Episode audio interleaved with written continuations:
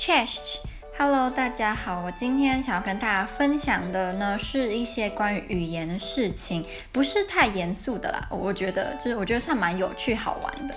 嗯、我今天早上呢，只有去学校十分钟，就是跟老师讨论要做的期末报告。那我想要做的期末报告跟语言对于人类。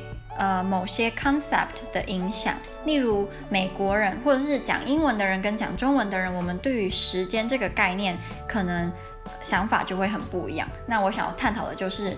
怎么不一样，跟为什么不一样？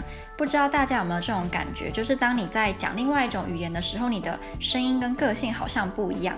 就我来说，我讲英文的时候声音比较低，而且比较像大人。